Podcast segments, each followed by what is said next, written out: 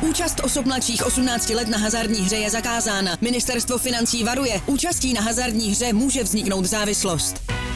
Góly, rohy, fauly, výsledky. Sázkové příležitosti po celý zápas najdeš u Fortuny. Ještě pořád nemáš vsazeno? Chyba! Jen se vsazeným tiketem fandíš na 200%. Stáhni si Fortuna aplikaci, získej vstupní bonus, vsaď si a dej svému fanouškovství nový rozměr. Do I not like that? I don't watch Jose Mourinho press conference, should I? Thomas, it's up for grabs now. Schießen, schießt, Tor, Tor! And the sun shines now. Bláznivé čtvrtfinále mistrovství světa mezi Nizozemskem a Argentinou nám nakonec přece jenom skončilo postupem Albi Celeste do semifinále, kde narazí na Chorvatsko. No a na tenhle ten úžasný zápas se musíme podívat ještě eh, teď znovu ve složení s bývalým fotbalistou Sušice, nebo stále jsou fotbalistou Sušice? Stále za Bčko stále, Sušice. stále sušický Messi, že? Je. Já, já to že tak? představuješ mě, říkal jsem si, když jsem hrál za Sušici. Eh, Ne, tak nejdřív eh, tady samozřejmě vítám Jonáše Bartoše, který eh, slavil víc než postup kteréhokoliv českého týmu do Ligy mistrů. Ahoj Jony, čau. Dobrý večer. A zdravím tady taky hráče Vlašimi a experta eSport.cz pro mistrovství světa Zdeňka Folprechta. Čau. Dobrý večer. Samozřejmě předtím, než se podíváme na velký duel Oranje s Salvi Celeste, musíme probrat taky eh, brazilský konec na světovém šampionátu. Eh, Brazílie končí eh, po penaltovém rozstřelu, který nezvládla. Zdeňku, ty jsi měl možnost eh, to i ve stížených podmínkách eh, vidět. Co jsi třeba konkrétně z těch penalt vlastně odvodil a eh, co říkáš vlastně na to, že Neymar eh, měl jít teda pokud eh, až eh, na pátou sérii? My jsme tady o tom trošku diskutovali už předtím. Já jsem vlastně uh, přijel a, a hned uh, jsem tady říkal, že nechápu, a vlastně nechápu to už roky, proč eh, vždy ten teoreticky nejlepší exekutor chodí kopat penaltu jako poslední, protože často se prostě stane, že se na něj nedostane. A pokud je Neymar teoreticky ten nejlepší penaltový exekutor, tak má jít prostě maximálně třetí za mě. Nejpozději, jako. Nejpozději, ano, nejpozději třetí, protože vlastně ty tři penalty, na ty se vždycky dostane. Hmm. Takže eh, pokud tam byl třeba Rodrigo, který vlastně to kopnul nejhůř, řekl bych, to kopnul extrémně špatně, tak eh, mohl jít místo něj první, druhý, třetí, to je jedno. Ale vlastně je to tak, že ty největší hvězdy chodí poslední a někdy se na ně nedostane, což si myslím, že i ze jako statistického prostě, když se někdo koukne statisticky, tak eh, si myslím, že je to škoda a může to být i jako chyba v tom nasazování těch hráčů. Mně to konkrétně přišlo, já jsem ti úplně padl do náruče s tím názorem, protože eh, to potvrzují vlastně docela i často sportovní psychologové, kteří pracují s týmy, že ten tým na začátku toho rozstřelu, kor, když jde druhý, což je nevýhoda, eh, i statisticky, protože ten, co kope první, tak už nějakým způsobem vždycky je v tom vedení teoreticky za to, tak prostě ten tým to nějakým způsobem nakopne. A mně přišlo, že ty Brazilci byli všichni oproti Chorvatům o dost méně v klidu. Tam se často stává, eh, mi přijde, že vlastně kdo nedá první penaltu, tak prohraje. Když někdo nedá v tom prvním rozstřelu, tak málo kdy se stane, že to vlastně ještě otočí, že prohrává po první sérii a otočí to. Takže už tak automaticky vlastně, když koukám jako fanoušek na nějaký rozstřel a vidím, že první penaltu nedali, tak už si jako dělám značku, že si myslím, že ten tým vypadne. A teď se to teda potvrdilo. Samozřejmě určitě najdeme případy, kdy to tak nebylo, ale myslím si, že ve hodně procentech eh, to bylo přesně takhle. Jony, ty jsi ale měl skoro až bych řekl opačný názor, ne? No, tak ono, já si třeba vzpomínám na mistrovství světa 2014 v Brazílii, kde Neymar právě šel, myslím, čtvrtý nebo pátý. A Proti Kolumbii to bylo. proti. Kolumbii v tom osmifinále, Čtvrtfinále, nebo čtvrtfinále a tam právě on šel v ohromně těžké chvíli, kdy musel dát a málo který hráč by v takové chvíli byl schopný to ustát a Neymar tu penaltu proměnil, ustál to, Brazílie postoupila, pak samozřejmě v dalším kole se Neymar zranil a už hráli bez něj a víme, jak eh, dopadlo semifinále s Německem, ale myslím si, že tohle je opravdu složité. Navíc, když vám hráč jako Neymar řekne, já chci jít čtvrtý, já chci jít pátý, tak asi trenér nepřijde a neřekne, ne, ty půjdeš první, protože by to rozhodilo za tu křehkou psychiku, kterou ti hráči v takových chvílích mají. Hmm. Tam vlastně si myslím, že o těch penaltách se nerozhoduje, kdo půjde a kdo půjde jaký až v tom kolečku po té 120. minutě. Vlastně všichni eh, víme, že hrajeme playoff mistrovství světa, ta možnost, že půjde na ty penalty je celkem velká, takže určitě den, dva předem ty penalty eh, hráči si je zkouší a určitě se tam i říká, když to bude, hele, já půjdu první, když to půjde, já půjdu třetí. A už tam si myslím, že by měla nastat ta diskuze, eh, že by vlastně měl i třeba trenér říct, ale Neymare, ty jsi prostě náš nejlepší exekutor, Myslím si, že bys měl jít třetí, abys měl jistotu, že na tebe dojde. Hmm. to. Ty, když jsi kopal penaltový rozstřely, tak koliká ty jsi kopal? Já jsem právě chodil třetí, protože já jsem, když jsem se dostal do penaltových rozstřelů, tak to bylo v těch mládežnických kategoriích na různých turnajích a tak.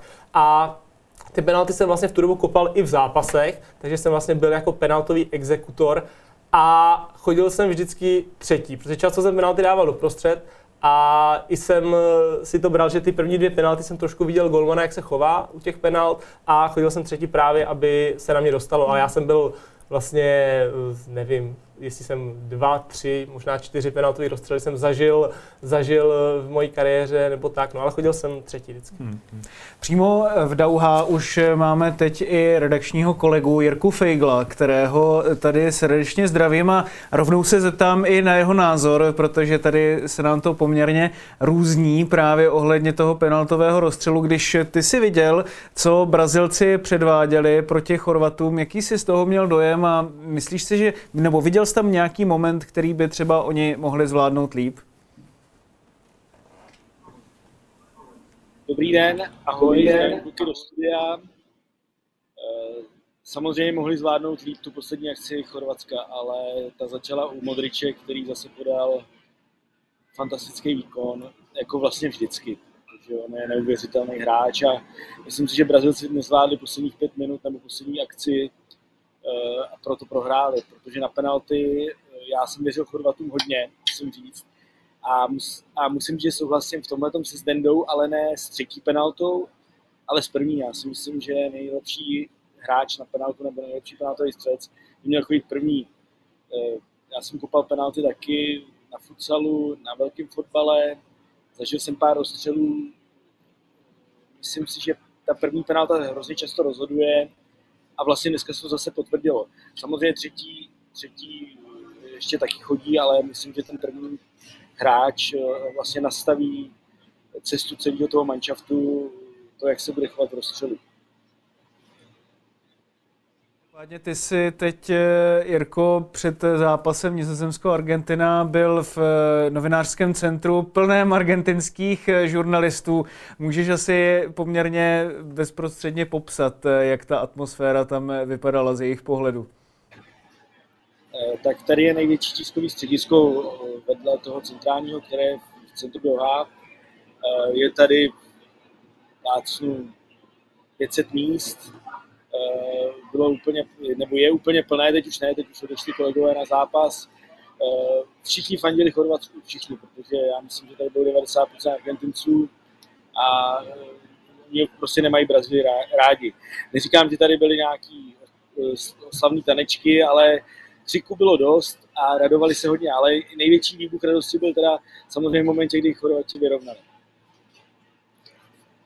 Každopádně, když se tě mám zeptat třeba ještě na další věc, která dnes pořádně probublávala fotbalovým prostředím a konkrétně v Dauha, tak ty jsi měl možnost být na tiskovce Portugalců před eh, čtvrtfinále, které je čeká s Marokem. No a neřešilo se prakticky zase nic jiného než pozice Cristiana Ronalda. Jestli máš nějak sesumírovat tu náladu okolo Portugalců, jak, jak ti vlastně přišla ten celý humbuk a cirkus okolo toho, eh, jak to na tebe působilo, eh, jak vlastně i Fernando Santos, trenér, mm, odrážel vlastně ty různé zprávy o tom, že mm, Cristiano Ronaldo údajně teda chtěl odjet eh, z Kataru? Řekl bych tomu dvě věci. Za prvé, to, že o Argentinu je ještě větší zájem než o Portugalce. Včera byla tiskovka Argentiny a přesouvali do většího sálu a nedostalo se tam, já jsem přišel, musím říct, půl hodiny před začátkem tiskovky a už jsem se nedostal, nedostal do sálu, když eh, to byl ten větší. Eh, druhá věc, eh, Portugalci, myslím si, že pan Santos je, buď, je, buď má skvělý poradce PR, anebo je opravdu výborný, protože on to vzal na sebe. Joao Felix dostal samozřejmě, který odpovídal jako první, dostal otázku na Cristiano Ronaldo, řekl, nebudu o tom mluvit, všichni to respektovali, on se pak teda rozpovídal o jeho vlivu na tým, o tom, že není pravda, že by mu pořád jenom přihrávali, jako to bylo třeba u nás při hokeji za doby Jaromíra Jágra, ale pak si, pak si vzal slovo pan Santos a mluvil o Ronaldovi a udělal to perfektně, protože vysvětlil vlastně, jak to bylo, řekl, že měli jednu zkusku, že se bavili o tom, o jeho postavení v týmu, o tom, že ho nezas, nezařadí do základní jedenáctky v osmi finále. Ronaldo Ronaldovi si to nelíbilo, všechno tohle to pan Santos řekl, že se dokonce Ronaldo zeptal, jestli, myslí, že, to je, že jestli si myslí, že to je dobrý nápad. On mu řekl, já si to myslím. Ronaldo odešel eh, a tím to pro pana Santose v tu chvíli skončilo.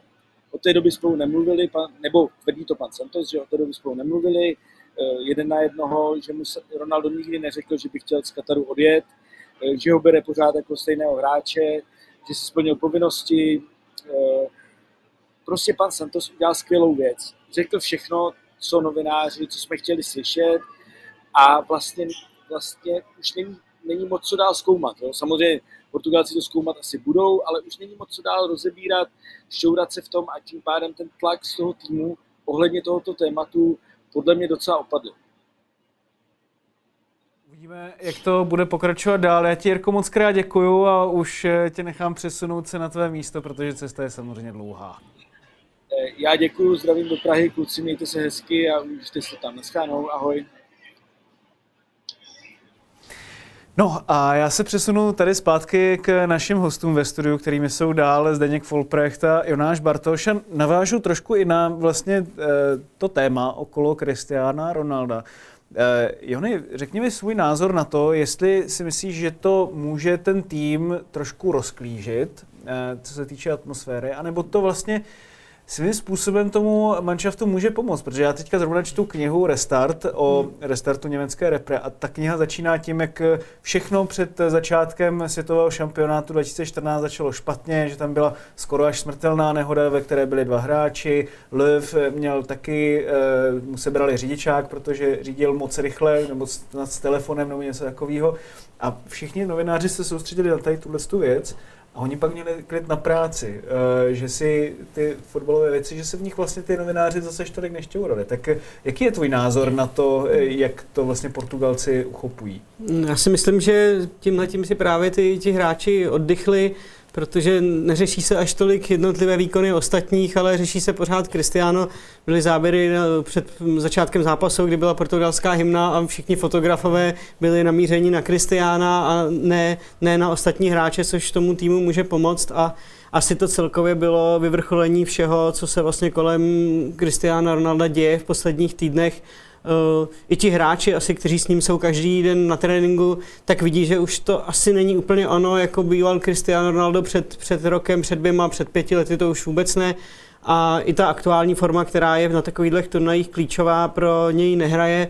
A proto trenér, který už to tady Zdeněk řekl minule, že musel mít opravdu koule, že uh, ho posadil, tak vlastně ve finále asi to i ten zápas se Švýcarskem podtrhl, že, že to bylo dobré rozhodnutí a Teď eh, si myslím, že si nedokážu představit, že by Cristiano Ronaldo nastoupil v základu v tom dalším kole. Byť si zase myslím, že třeba ještě může přijít jeho čas, že eh, dostanou se Portugalci do problémů, on tam půjde v 60. 70. minutě a třeba nějaký ten zápas ještě rozhodne a celé se to otočí, to mistrovství. Takže hmm. v tomhle to samozřejmě může ještě dopadnout třeba jako mistrovství Cristiano Ronaldo. Zíko, když ty se právě zkusíš vžít do té portugalské kabiny, eh, právě s ohledem na to, co jsme teďka probírali, jak eh, ty to vidíš?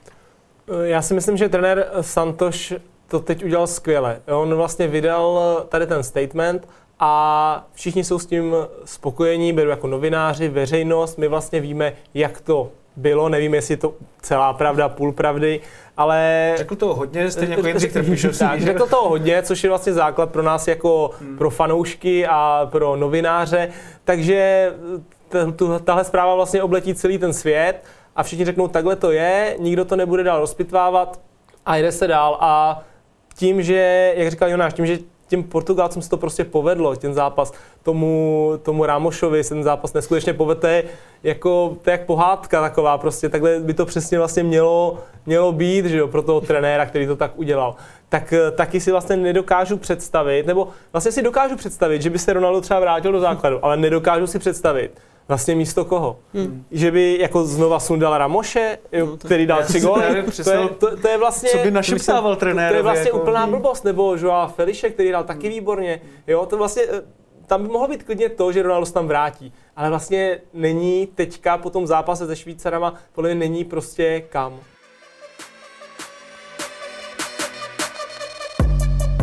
Jony, když se ještě ale každopádně vrátím k zápasu Brazílie-Chorvatsko a podíváme se na to, co teda Brazilci udělali špatně, že neudrželi eh, to své vedení 1-0.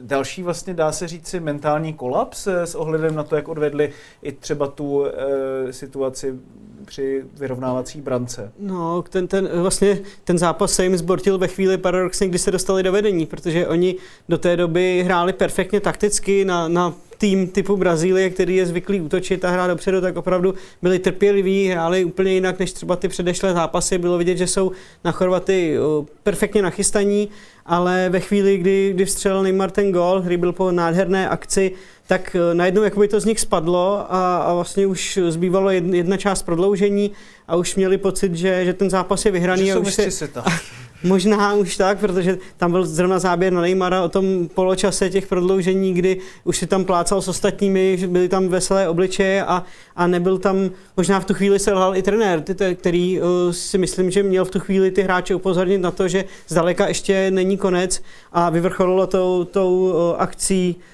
před vyrovnáním Chorvatu, kdy tady eh, Luka Modrič vyhrál souboj a, a Brazilci šli pěšky zpátky a tady bylo přečíslení a to ve chvíli, kdy vedete o jeden gol v takovémto utkání, to je nepředstavitelné a naprostá chyba. 117. minuta, takováhle akce. Je, je to pro tebe jako nějakým způsobem pochopitelné takhle v takovéhle fázi mistrovství světa? Zinku. Eh, samozřejmě, ten návrat těch Brazilců je tam špatný, vidíte tam hroznou díru, vrací se tam Casemiro, tam je vlastně takový detail, já vím, že i když já jsem, že jo, hraju středního záložníka, tak kolikrát se mi stalo, že jsem se přesně takhle vracel z nějakou akcí, jako se vrací Casemiro, ten 60-metrový běh a nakonec mu vlastně k tomu Petkovičovi chybí 4 metry, dejme tomu. A na těch 50 metrech ty 4 metry to uděláte za prostě za vteřinu, za půl vteřiny. Takže on kdyby běžel jenom trošku rychlejší a ten Casemiro běžel na 60-70%, když se na ně zaměříme. Takže určitě a samozřejmě nejvíc to bude štvát jeho. A on ví, že kdyby těch 50 metrů, ono takhle běžíte desetkrát a desetkrát se nic nestane. Ale kdyby on běžel o trošku víc, tak tam prostě je v tom souboji s tím Petkovičem a hmm. on nemá tolik klidu na tu střelu. Takže tam pak rozhodují... tak není to jenom o, ne, o něm, že Samozřejmě, Protože není to o něm, to ale... přečíslení tak, ale já si, ale já si vlastně všimnu tady ty věci, protože se mi jako v životě taky vlastně stávala. Hmm. A když se nám to pak stane, tak samozřejmě se nám to stane jednou, třeba dvakrát, pak už se nám to nestane, protože si na to dáte o to větší pozor. A samozřejmě byla to 117. minuta. Takže on byl unavený a tak. Ale stejně můžete jako trošku tu padesátku, nemusíte ji zaběhnout za 7 vteřin, ale můžete ji zaběhnout za 6 vteřin. A no, každopádně vypovídá to o tom, že Brazilci si třeba mysleli, že už se jim nemůže nic stát? Tak já si myslím, že oni vlastně tím, že dali toho góla, tím, že Chorvaté neměli ani jednu střelu na bránu, vlastně um, byli dopředu úplně sterilní, nebyli vůbec nebezpeční. Tak vlastně Brazilci si mysleli, že to takhle i dohrají. A hmm. kdyby Chorvaté tenhle gól nedali, tak by to vlastně i tak pokračovalo. Kdyby tuhle jednu akci neudělali, tak věřím tomu, že Chorvaté by během toho prodloužení ani neměli tu střelu na bránu. Zápas by skončil a oni by skončili prostě bez střely. Hmm. Ale v tom je ten fotbal krásný a krutý zároveň, že vám prostě stačí jedna akce na tři přihrávky, Skvěle to udělal Modrič v prostředku. Tam byl zase v souboji s Kasemirem, ten už měl žlutou kartu. Kdyby tu žlutou kartu neměl, tak určitě do toho souboje jde úplně jinak a přeruší to. Takže tam jsou takový detaily v tom zápase, které se pak prostě sečtou a pak je z toho takovýhle jako prostě krásný obrat Chorvatů, i když vlastně samozřejmě fa- favorit Brazílie, spousta lidí teď eh, bude naštvaných, že co předvedli proti Jižní Koreje, skvělý, ale za mě vlastně se ukázalo to srdce těch Chorvatů a ta týmovost, vlastně Chorvati jedou takový dejaví, co jsme viděli hmm. před čtyřmi lety, kdy hmm. porazili v osmi finále na penalty Dány, ve čtvrtfinále na penalty Rusy a v semifinále si poradili vlastně s Anglií v prodloužení. Takže Čekejme prodloužení od Chorvatů. Chorvaté od roku 1998 nevyhráli žádný zápas eh, vyřazovací fáze v 90 minutách. Vždycky to šlo do prodloužení, potažmo do penalt. Eh, Jenom jednou prohráli a to ve finále eh, vlastně s, pardon, jenom jednou ano, jenom jednou vlastně prohráli a to ve finále mistrovství světa. Jenom tak jednou to je nešlo, pravda. to nešlo tak, tak, přesně tak. Eh, Už jsem se v tom trošku zamotal. Každopádně, eh, čtyřmilionový národ, eh, po druhé za sebou v semifinále mistrovství světa, což bývá plac, který je vyhrazený těm největším fotbalovým zemím světa. No a Chorvaté tam asi teda patří, ne? No je to, je to neskutečné, no tak samozřejmě zase musíme to brát opravdu tak, že dneska postoupili s jedinou střelou na bránu, což se povede jednou, maximálně dvakrát z deseti pokusů, bych řekl, takže pořád si tvrdím, že Brazílie je lepší tým než Chorvatsko, byť Chorvaté za dnešek obrovský respekt a celé té generaci těch hráčů, kteří už tam figurovali před těma čtyřmi lety a byli ve finále mistrovství světa, teď mají zase našlápnuto, tak je to, je to neskutečná pohádka a je to, myslím si, že i na zamyšlení pro, pro, pro, pro nás, pro Česko, že to jde a že nemáme čeho se bát a vzít si nějaké, nějaké věci, které ty Chorvati mají a třeba tam jednou budeme taky. Za, za poslední roky ty Chorvati jsou vlastně typicky, řekl bych, turnajový tým. Kdyby se to mistrovství světa hrálo jako dlouhodobá soutěž, že by hrál prostě každý s každým na 30 zápasů, tak eh, věřím tomu, že týmy jako přesně Brazílie, Francie, že by prostě vždycky na konci se ukázali, že by byli ti favorité. A Chorvati si myslím, že by tam prostě nebyli. Nestraš nebo FIFA něco takového Tak, a, vymyslí. ale prostě mistrovství je na, nevím, sedm zápasů, osm zápasů a vlastně, když nějak zvládneš tu skupinu, tak v podstatě je to pak na čtyři zápasy, ve kterých se rozhoduje. A ty Chorvati klidně můžou ty čtyři zápasy jít přes ty penalty a tak. A je to prostě hmm. skvělý tým a je vidět, že tam je skvělá atmosféra. Povedla se jim úžasná generace. Hmm. Jo, ta generace taky pomalu bude odcházet kolem, vlastně už skončil Mandžukič, bude, říkalo se, jestli to zvládnou vlastně bez útočníka, dá se říct, který je top. Takže bude končit prostě uh, Modrič, bude, bude končit Perišič, bude končit Lovren. Rakitič ale tam není, Tak, jo. jo. takže uvidíme, samozřejmě, ale máme tam mladý kluky jako Joško Guardiol, hraje úžasný turnaj. No, to je- takže, Hmm. takže ty Chorvati stejně dokážou furt chrlit tady ty hráče a je to jako skvělý, já, jako mají, mají moje sympatie. No.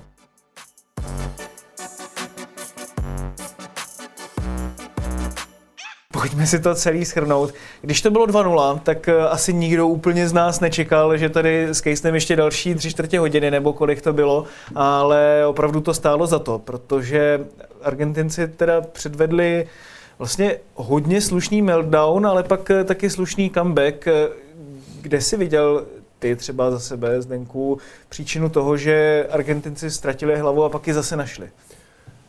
Za mě je to určitě zatím zápas mistrovství. Eh, Myslím si, že asi celkem bez debat, protože to mělo všechno, mělo to vlastně vedení Argentiny, mělo to, eh, to vyrovnání v posledních minutách, ve, ve, ve té minutě ten úžasný prostě signál, ke kterému se ještě vrátíme. A šlo to do penalt, eh, takže skvělý, skvělý zápas. A já jsem byl překvapený, bavili jsme se tady o tom, že trenér vlastně Argentinců stáhnul stopera Romera, co jsem i tak jako pátral potom eh, na Twitteru, proč to tak vlastně bylo, tak eh, říká se, že to bylo proto, že měl tu žlutou kartu, byl možná na druhou žlutou trošku, protože je to horká hlava jako všichni Argentinci, ale Romero do té doby byl skvělý ve vzduchu, odvrátil v podstatě každou standardku nizozemců.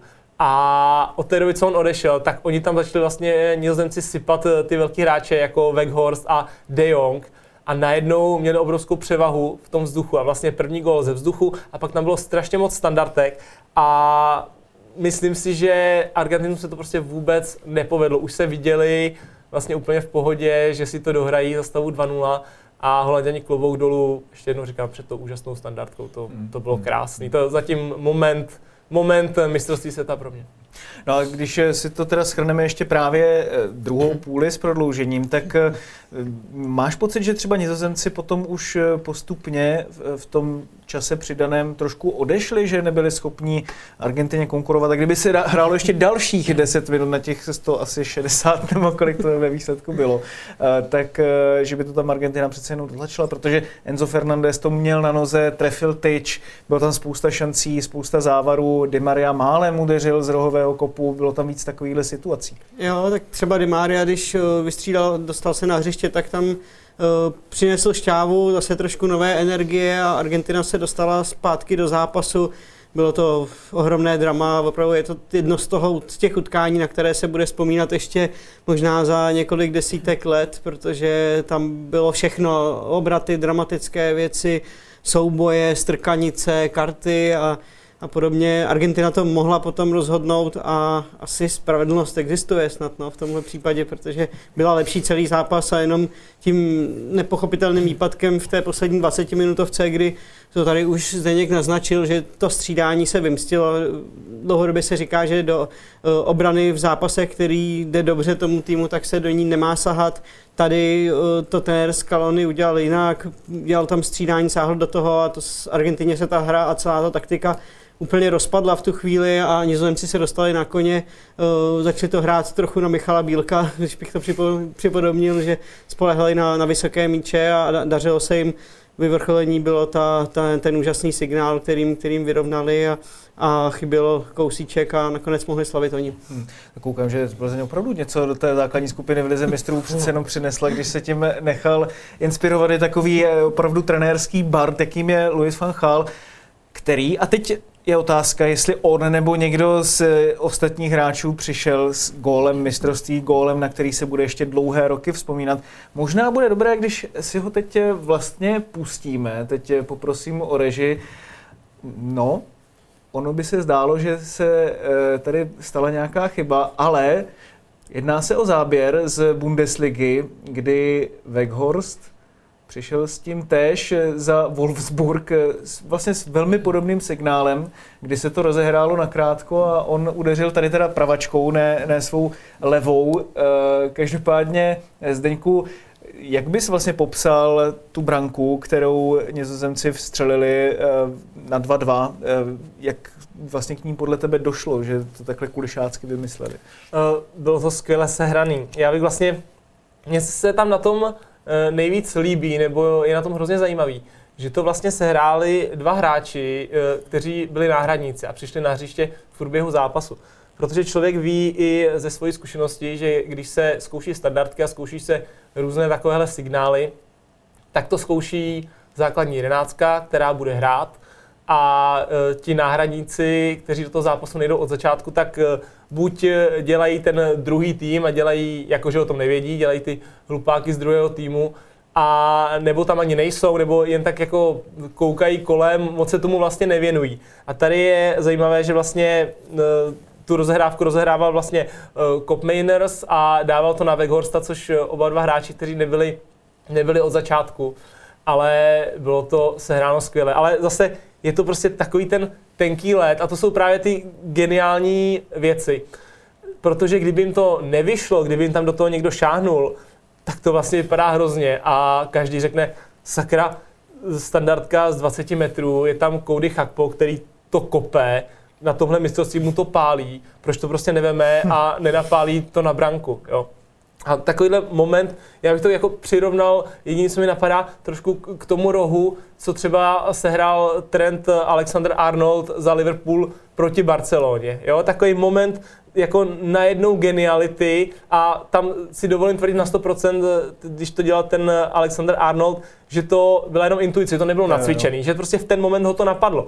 A my vlastně nevíme, jak eh, tihle dva hráči, jestli to, si to taky neřekli jenom předtím, jo, hmm. protože já taky... Ale vlastně, když se člověk dívá hmm. na to, že to ten Wolfsburg eh, takhle s eh, Weghorsten sehrál... Tak já si myslím, že to není náhoda, že to je vlastně věc asi toho Weghorsta, že to měli třeba nacvičené s tím Weghorstem, že v podstatě jedno, kdo to bude kopat, kdo mu to bude dávat a že to bude hrané na toho Weghorsta, ale vlastně Weghorst zatím ani jednou nenastoupil v základní sestavě, takže ta minutáž na to, to sehrát je jako dost malá, no, ale jim se to povedlo geniálně. A vlastně ještě to má jednoho společného jmenovatele, že jak ten roh eh, Trenta Alexandra Arnolda, tak eh, tady to rozehrání standardky od nizozemců, tak vždycky na druhé straně vlastně byl Lionel Messi. Hmm, hmm, hmm. Jako divák.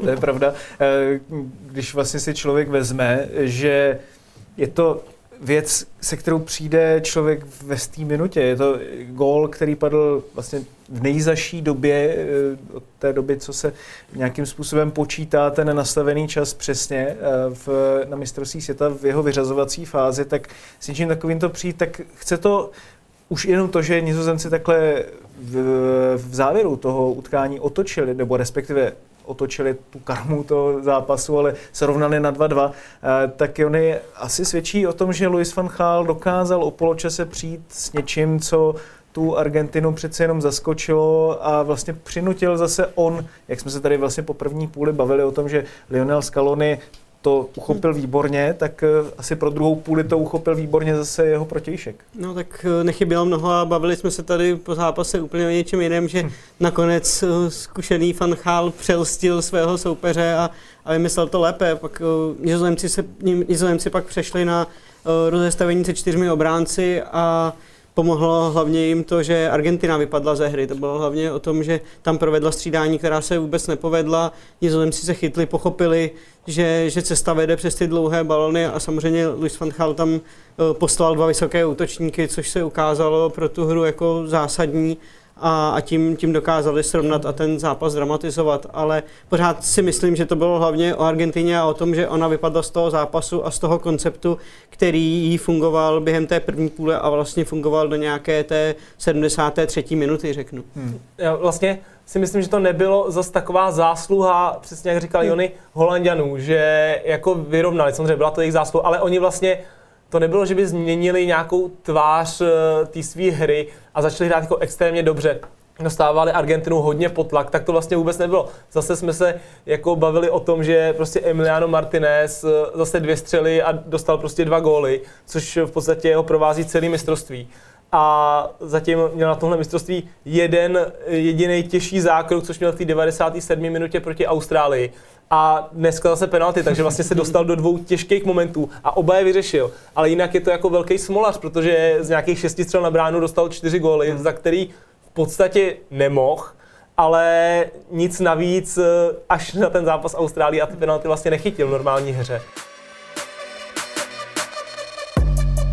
Každopádně možná si dokázal nějakým způsobem vystihnout to, že když se tam kopaly ty přetažené balony na vzdálenější tyč, tak Martinez tam šel až někdy úplně v závěru prodloužení ještě hodně nejistě, takže byla tam asi nějaká takováto systematická slabina eh, ze strany Argentinců, ale eh, máš pravdu, že i v tom, že Argentina si ten zápas komplikovala sama, o tom svědčila třeba i ta potička, poměrně teda velká na poměry mistrovství světa do této chvíle, kdy jsme neviděli vlastně žádné skoro až červené karty na výjimky a žádné takovéto velké výbuchy emocí.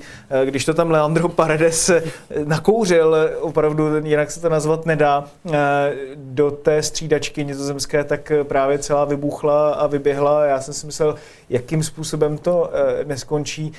Myslíš si, že třeba tady to chtělo větší zase, jak říká Jaroslav Šilhavý rád, e, pokoru a, a nějakou e, uzemněnost v tom, co ta Argentina měla, protože prostě vedla 2-0. Hmm, tak uh, upřímně řekněme si, že Paredes měl jít ven za tohleto, protože tam vlastně byla, dostal, dostal žlutou kartu za, za ten faul, před, který tomu celému předcházel a pak následovalo to, že na, napálil balon na střídačku, nedíval se vůbec kam jde, takže tím, že trefil prázdné místo, netrefil žádného hráče, tak to bylo spíš uh, štěstí, než že by to takhle chtěl provést, ale i kdyby, tak uh, za toho to měla automaticky přijít červená a jenom to reflektovalo verdikty rozhodčího, který to úplně nezvládl. Když to srovnáme s tím, jak pískal Michael Oliver to předchozí čtvrtfinále, tak to bylo velký, byly v tom velké rozdíly, že jeden píská to trošku volněji, nechá tu hru plynout, tady to bylo opačně a, a ty, ty některé výroky byly opravdu takové sporné.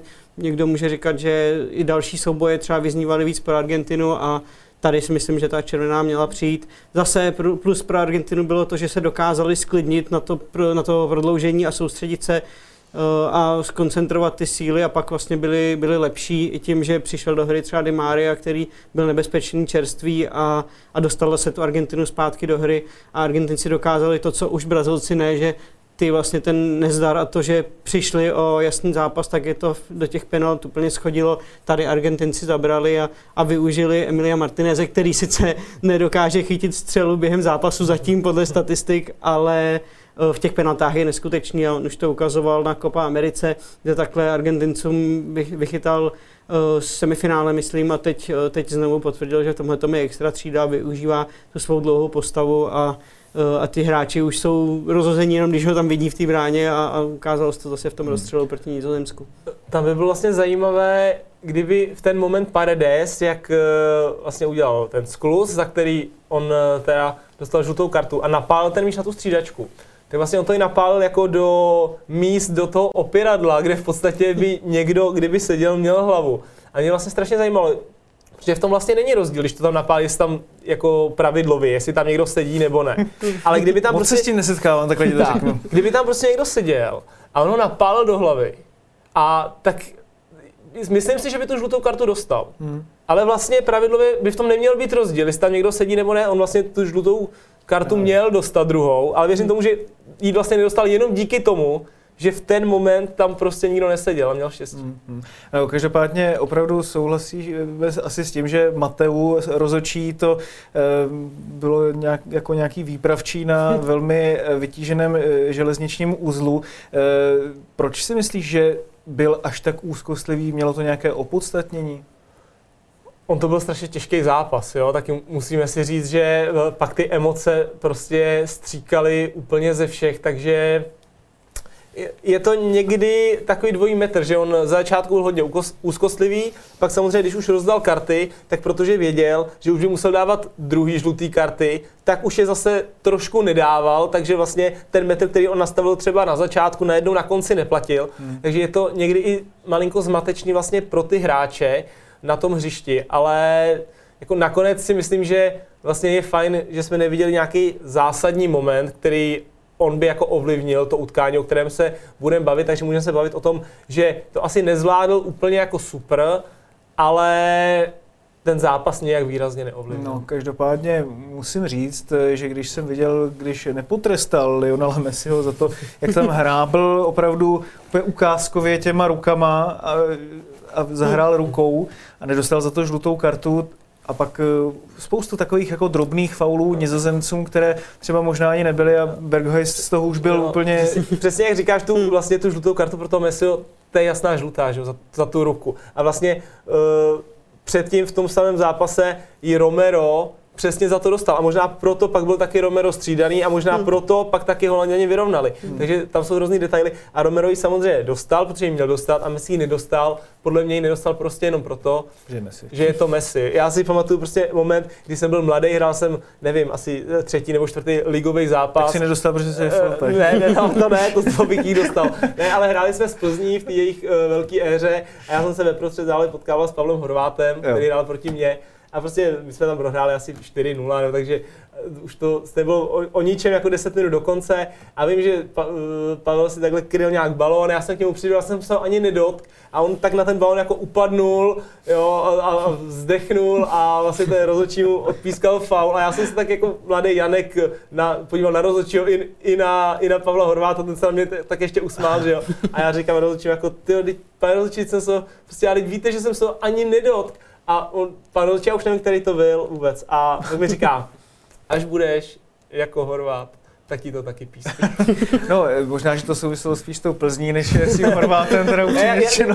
Tím chci říct, že jako je možný, že má prostě i ten rozhodčí na tom hřišti, tak prostě Messimu, Ronaldovi a tak projde Hmm. o něco víc, než projde prostě někomu relativně no name. A to No, jsem, každopádně myslím, mi myslím, my si kartu dostal nakonec, aby jsme tady zapomněli, že asi jo. za řečí, nebo teda se přiznám, že nevím, jestli to Tak. bylo za řečí, nebo za něco takového, Ale- co se tam stalo mimo záběry kamer, ale dostal jí. Pak tam byl třeba jeden faul si vybavuju, kde to tam Messi těsně vlastně před tou potyčkou, která před, tohoto vlastně předcházelo té potyčce, kdy možná Argentinci trošku bránili svého kapitána, kdy tam zase nebyl písknutý faul při, při výskoku, kdy to Messi schytal, takže ono, tam těch situací bylo opravdu víc a spíš mi přišlo, že ze sudího sála taková ta nejistota, která se pak přenese na hráče. Ti hráči vycítí, že, že ten rozhodčí si není pevný v kramflecích, jednou něco pískne, jednou ne a, a pak se z toho stane bramboračka a, a to je špatně.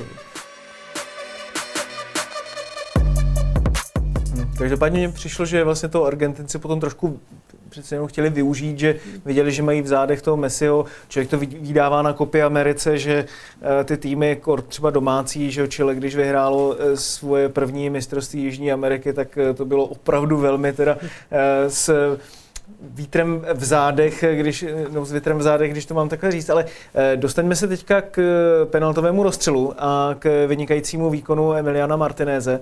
No a první pokutový kop ze strany Argentiny si vzal na bedra vizahráč zápasu, kterým jsme vyhlásili koho jiného než Lionela Messiho, no i když koho jiného. Mohli jsme tam třeba uvažovat právě o Martinezovi, který chytl první dvě penalty, nebo o Vaudu eh, Weghorstovi, přece jenom to ale eh, získává eh, Lionel Messi, tady ho vidíme s tou eh, krásnou rukou, jak si eh, góla asistence byl vidět teda primárně v prvním poločase, ale pak si myslím, že vlastně ukázal Neymarovi, eh, kolikátý bys to asi měl jít kopnout, že jo? Bavili jsme se o tom eh, ve studiu eh, před zápasem, takže... Už, to, přesně, už to zní jako včera, že? Tak, to ani nepamatuju.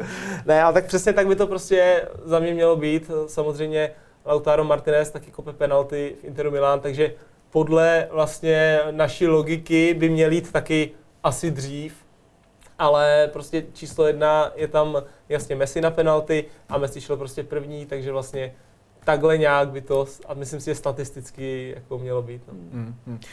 Kopl to každopádně velmi přesvědčivě. Obě ty své penalty v zápase, tady vidíme uh, gól jeho na 2-0. Co říct, eh, Jony, k jeho vý... Promiň. Jen, jenom chci k té penaltě. Zajímavé vlastně, je to čtvrtá penalta, kterou od Messiho vidíme na, na mistrovství. A tu vlastně jedinou, kterou nedal, nedal proti Polsku, kdy kopal proti Vojtěchu Šťastnému. A z těch čtyřech penalt tři kopal tím stylem jako dnes, obě dvě, že si vlastně zastavil a podíval se na golmana. Jenom tu, kterou nedal proti Polsku, kopal s tím, že si už předem vybral mm. kout a vlastně jenom mířil a nekoukal na golmana. Takže dnes jsem taky čekal, že tu druhou, že ji nekopne stejně, ale jako ještě o to víc frajerský, vlastně kopnul, že si dvakrát dovolil to, to samý. A je vidět, že asi mu to takhle jde líp, protože tři ze tří dal a a tu jednu, kterou vlastně trošku změnil, tak uh, tu nedal. Když jsem četl knihu o Barceloně od Simona Coopera, tak on vlastně o Lionelu Messi psal, že eh, když si vlastně on vždycky čeká na ten pohyb brankáře a když nevidí, že by se ten brankář pohnul, tak to kopne přesně eh, na tu pravou stranu dolů. Teď vidíme, že zvolil vlastně takový ten Fernandešovský způsob zahrávání pokutových kopů a myslíš si, že mu to takhle vlastně svědčí, že má ještě o jeden ten trik navrh nad brankářem a tím o to víc času nebo způsobu rozhodování? Já, vlastně Bruno Fernandes ještě má takovou jako specialitku, takový ten výskok předtím a vlastně to dělá jenom on a Jorginho vlastně z Chelsea, takový ten poskok před ním, kdy vlastně on na toho golmana kouká ve vzduchu, dá se říct, což je tak, ještě taková větší jako fréřina, bych řekl. Ale Messi to takhle kope, viděli jsme, že takhle kopnul i Lewandowski, vlastně obě dvě ty penalty, i tu první, co nedal, když se pak opakovala, tak eh, taky takhle kopnul taky. Takže já si myslím, že vlastně je to super varianta, ale myslím si, že je to trošku nefér možná vůči těm golmanům, mm. protože ten golman vlastně, když nepůjde dopředu, tak v podstatě nemá šanci tu penaltu chytnout eh, jako normální střelu, že by prostě čekal a pokud půjde doprava, tak skočím doprava a vyrazím jí.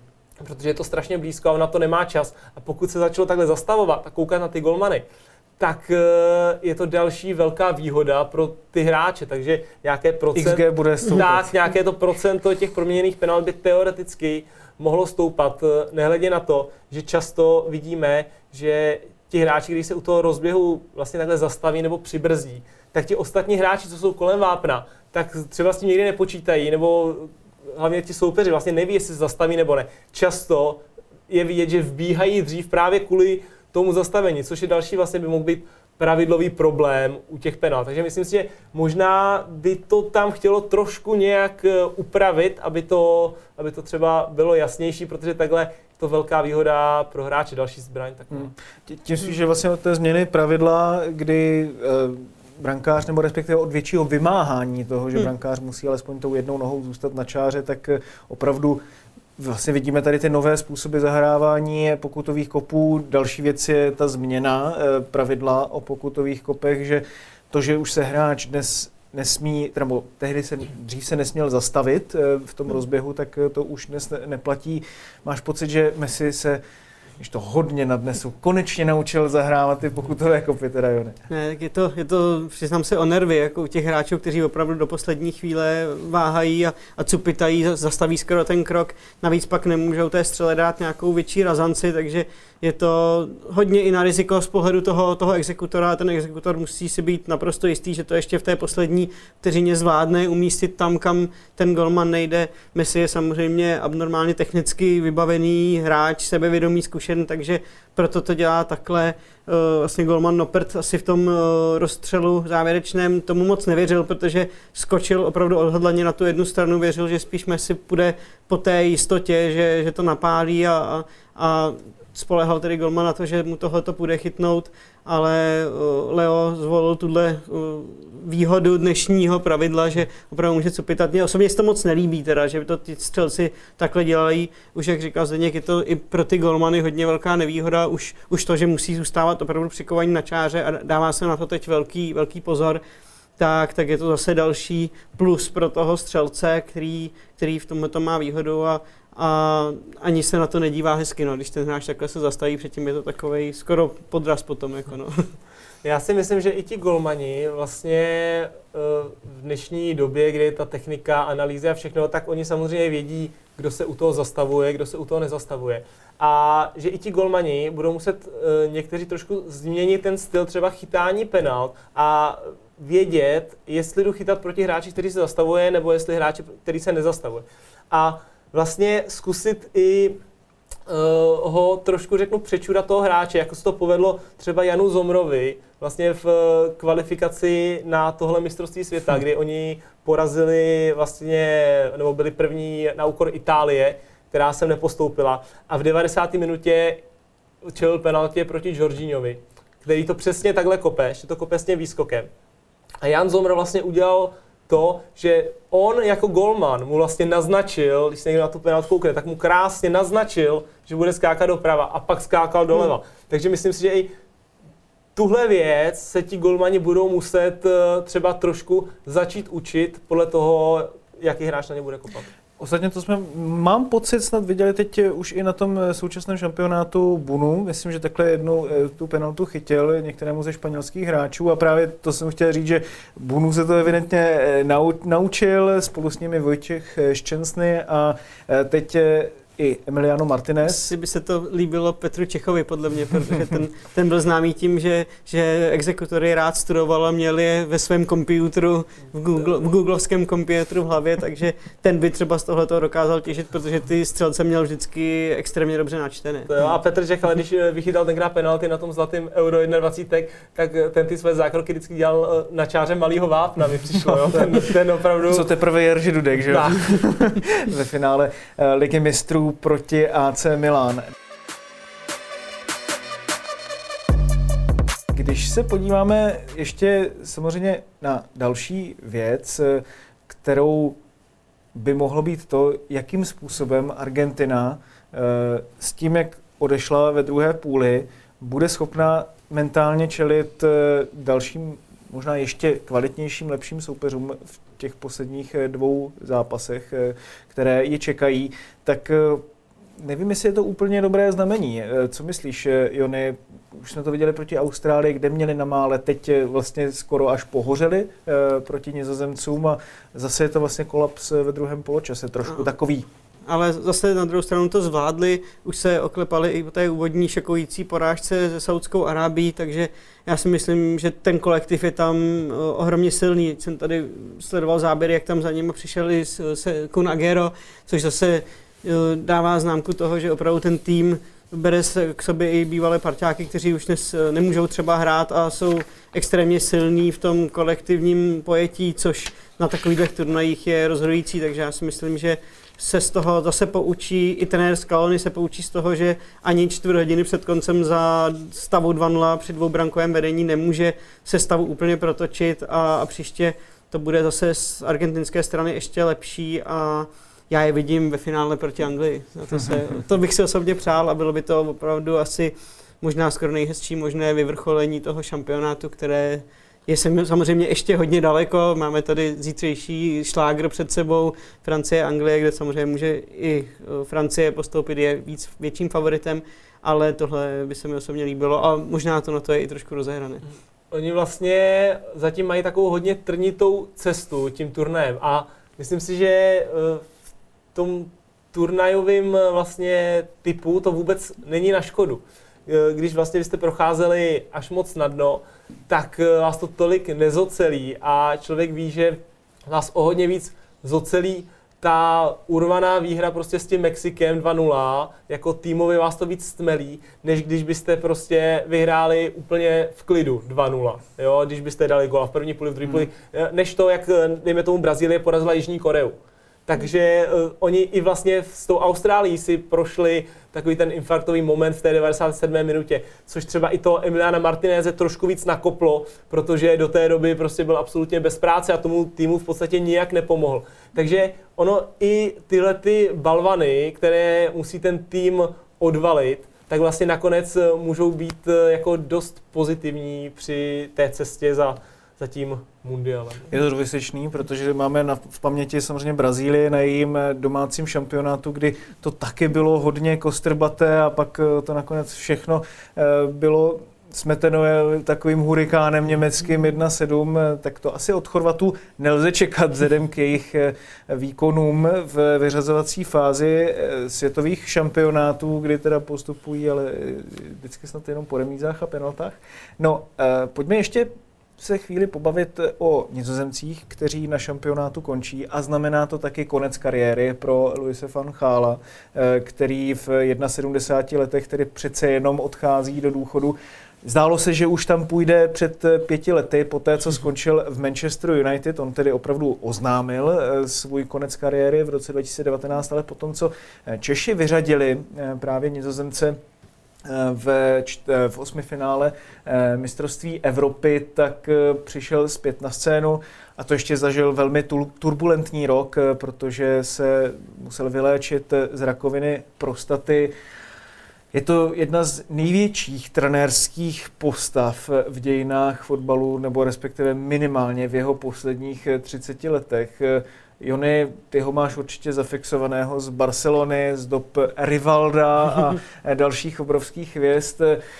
Luis van Gaal už i teď během mistrovství světa se postaral o několik velmi takových jako vtipných řekl bych, až necharakteristicky uvolněných momentů. Každopádně, jak ho ty budeš mít zafixované, ale jako na, na jaký moment třeba ty si vzpomeneš eh, své spojitosti s ním?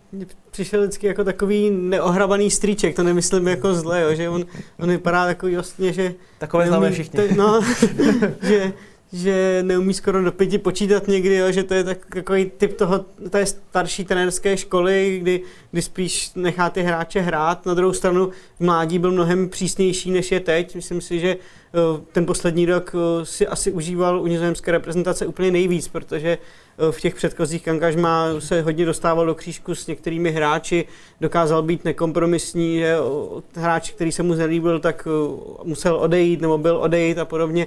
I s vedením to měl komplikované kolikrát, takže tyhle věci se samozřejmě pak asi s věkem a s tím, čím si prošel, mění. Uh, ve finále, když vezmeme ten dnešní zápas, tak to byla první jeho prohra na nizozemské lavice při tom jeho třetím působení. Vlastně ani nebyla a, prohra. Nebo, a vlastně minutách. dá se říct, že ano, po 90 ani to, v podstatě z 20 zápasů žádný, ne, žádný neprohrál na jejich lavice, takže, takže asi se to dá hodnotit pozitivně. Asi může odcházet eh, skoro nejlépe, jak může samozřejmě řekl před turnajem, že chce jít pro titul mistra světa, takže teď bude určitě stejně jako hráči zklamaný, ale když to pak vyhodnotí zpětně, tak eh, si myslím, že dneska odehráli Nizozemci super, super zápas. I ten turnaj jim poměrně vyšel. Já už jsem třeba osobně typoval, že skončí na Spojených státech, kde hmm. se mi přišlo, že, že američané můžou být tím překvapivým koněm, který se dostane hodně daleko, aniž by někdo to očekával před turnajem. Takže on si bude moct vychutnávat důchod a se všemi podstami i myslím si, že Nizozemci to ocení. Hmm. Zdeňku, co ty a Luis van Gaal, máš eh, nějaký oblíbený moment eh, z jeho kariéry?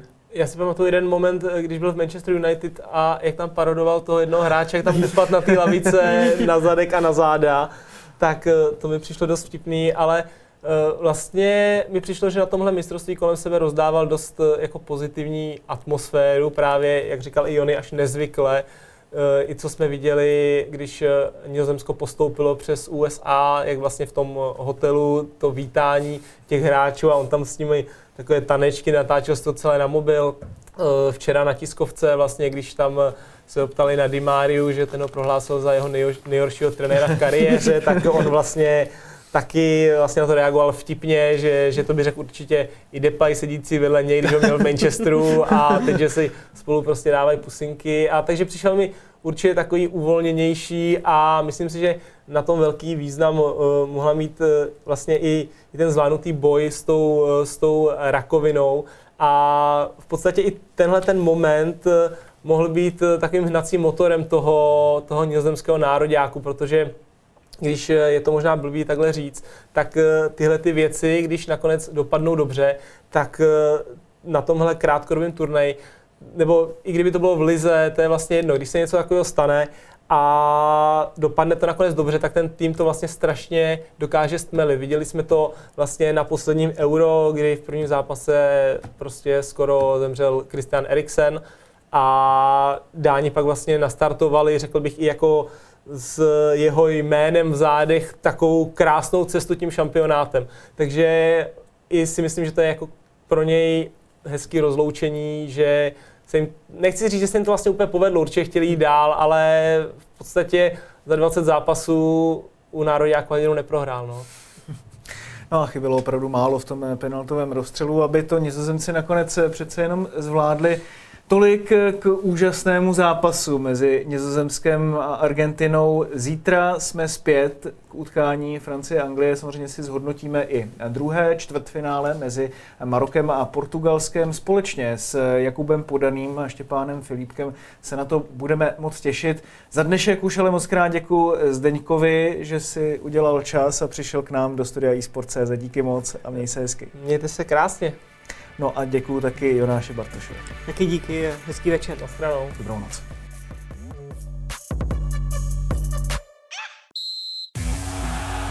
Účast osob mladších 18 let na hazardní hře je zakázána. Ministerstvo financí varuje. Účastí na hazardní hře může vzniknout závislost. Góly, rohy, fauly, výsledky. Sáskové příležitosti po celý zápas najdeš u Fortuny. Ještě pořád nemáš vsazeno? Chyba! Jen se vsazeným tiketem fandíš na 200%. Stáhni si Fortuna aplikaci, získej vstupní bonus, vsaď si a dej svému fanouškovství nový rozměr.